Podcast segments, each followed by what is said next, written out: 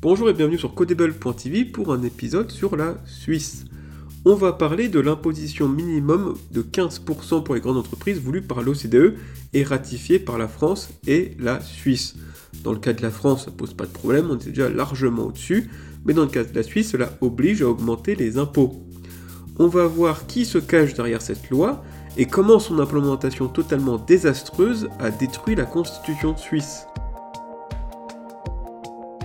L'impôt minimum pour les multinationales est passé comme une lettre à la poste. Présentée par l'OCDE le 18 octobre 2021, elle est acceptée par votation le 18 juin 2023 à 78% par la question Acceptez-vous une imposition particulière des grands groupes d'entreprises mise en œuvre du projet conjoint de l'OCDE et du G20 sur l'imposition des grands groupes d'entreprises? Outrepassant la lenteur suisse, l'imposition rentre en vigueur le 1er juin 2024 par une simple ordonnance, 6 mois seulement après la votation. On ne s'embête plus à faire voter les lois, bien sûr que tout le monde est d'accord. Le gouvernement y voit une rentrée d'argent indolore pour ses électeurs, les électeurs y voient une gifle pour les multinationales et leurs déplorables relations publiques. Pour autant, la question du 18 juin 2023 aurait tout aussi bien pu s'appeler Acceptez-vous de perdre la souveraineté fiscale de la Suisse pour la donner aux États-Unis? Car oui, cette directive permet à Washington de ne plus avoir de concurrent fiscal. Commençons par analyser la partie projet conjoint de l'OCDE et du G20. Derrière l'OCDE, il y a la volonté de Joe Biden, qui ne se cache pas d'être l'instigateur de cette idée. On pourrait penser qu'un président démocrate voulant un impôt minimum est logique, cependant, il faut rappeler un détail, Joe Biden, avant de devenir vice-président puis président, était le sénateur du Delaware pendant 30 ans il a fait du Delaware un paradis fiscal made in USA pour les sociétés. On peut donc avoir un doute, pourquoi le créateur d'un paradis fiscal souhaite-t-il restreindre les paradis fiscaux? De plus, Joe Biden ne va pas signer son propre accord de l'OCDE. La raison, il a déjà un texte de loi sur une taxation minimum des sociétés étrangères ayant une activité aux États-Unis appelé GILTI.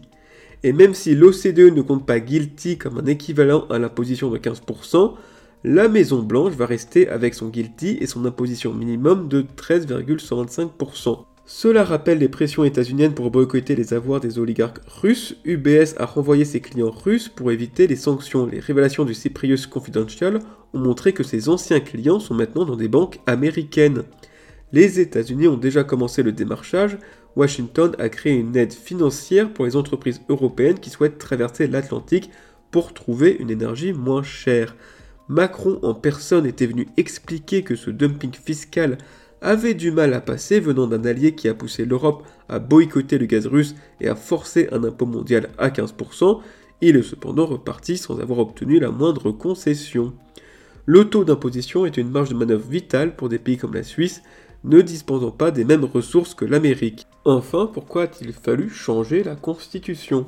Car suite à cette votation, la Constitution a vu apparaître l'article 129A sur l'imposition particulière des grands groupes d'entreprises. L'article assume pleinement la nous-souveraineté de cet impôt qui, je cite, tient compte des normes et règles type international. Nous voilà maintenant avec un impôt suisse dicté par Washington avec l'OCDE comme greffier. Mais plus problématique, ce simple article permet à la Confédération de déroger à quatre articles constitutionnels pour, je cite à nouveau, préserver les intérêts de l'économie suisse. La Confédération peut maintenant déroger au principe de l'universalité, de l'égalité de traitement et de la capacité économique énoncé à l'article 127, au taux d'imposition maximum prévu à l'article 128, aux dispositions sur l'exécution annoncées à l'article 128 et aux exceptions à l'harmonisation fiscale prévue par l'article 129. Autrement dit, pour faire plaisir à l'OCDE, nous avons détourné la Constitution pour donner le pouvoir à la Confédération de réclamer plus d'impôts que le maximum fixé dans la Constitution, ainsi que de permettre un traitement au cas par cas non universel. Comme dans la votation, le taux de 15% n'apparaît nulle part dans l'article, libre à la Confédération de changer par ce qui lui plaît sans demander l'avis au peuple. Il ne faut pas non plus jeter bébé avec l'eau du bain, la population est d'accord à 78% pour cette votation. Il y a clairement une volonté du peuple de voir les multinationales plus taxées. L'important ici est surtout de préciser cette loi. Nous aurions pu voter sur acceptez-vous un impôt de 15% sur les bénéfices des grandes entreprises faisant plus de 750 millions de dollars de chiffre d'affaires impôt compatible avec la directive de l'OCDE. Dans ce cas, les règles sont fixées par le vote et dans la Constitution. La Confédération ne peut plus déroger aux articles pour les intérêts de l'économie suisse, et surtout, pourquoi vouloir une loi si floue qui donne tant de pouvoir à la Confédération? Pourquoi accepter une contrainte que les États-Unis, pourtant acteurs de cette directive, refusent? Pourquoi avoir accéléré la mise en œuvre de cette votation? Sous couvert d'une loi populaire pour museler les multinationales si détestées, c'est en fait nous citoyens qui se retrouvent muselés. Voilà, merci de m'avoir écouté pour ce premier Codable sur euh, la vie politique suisse. Euh, j'espère en faire d'autres par la suite. A bientôt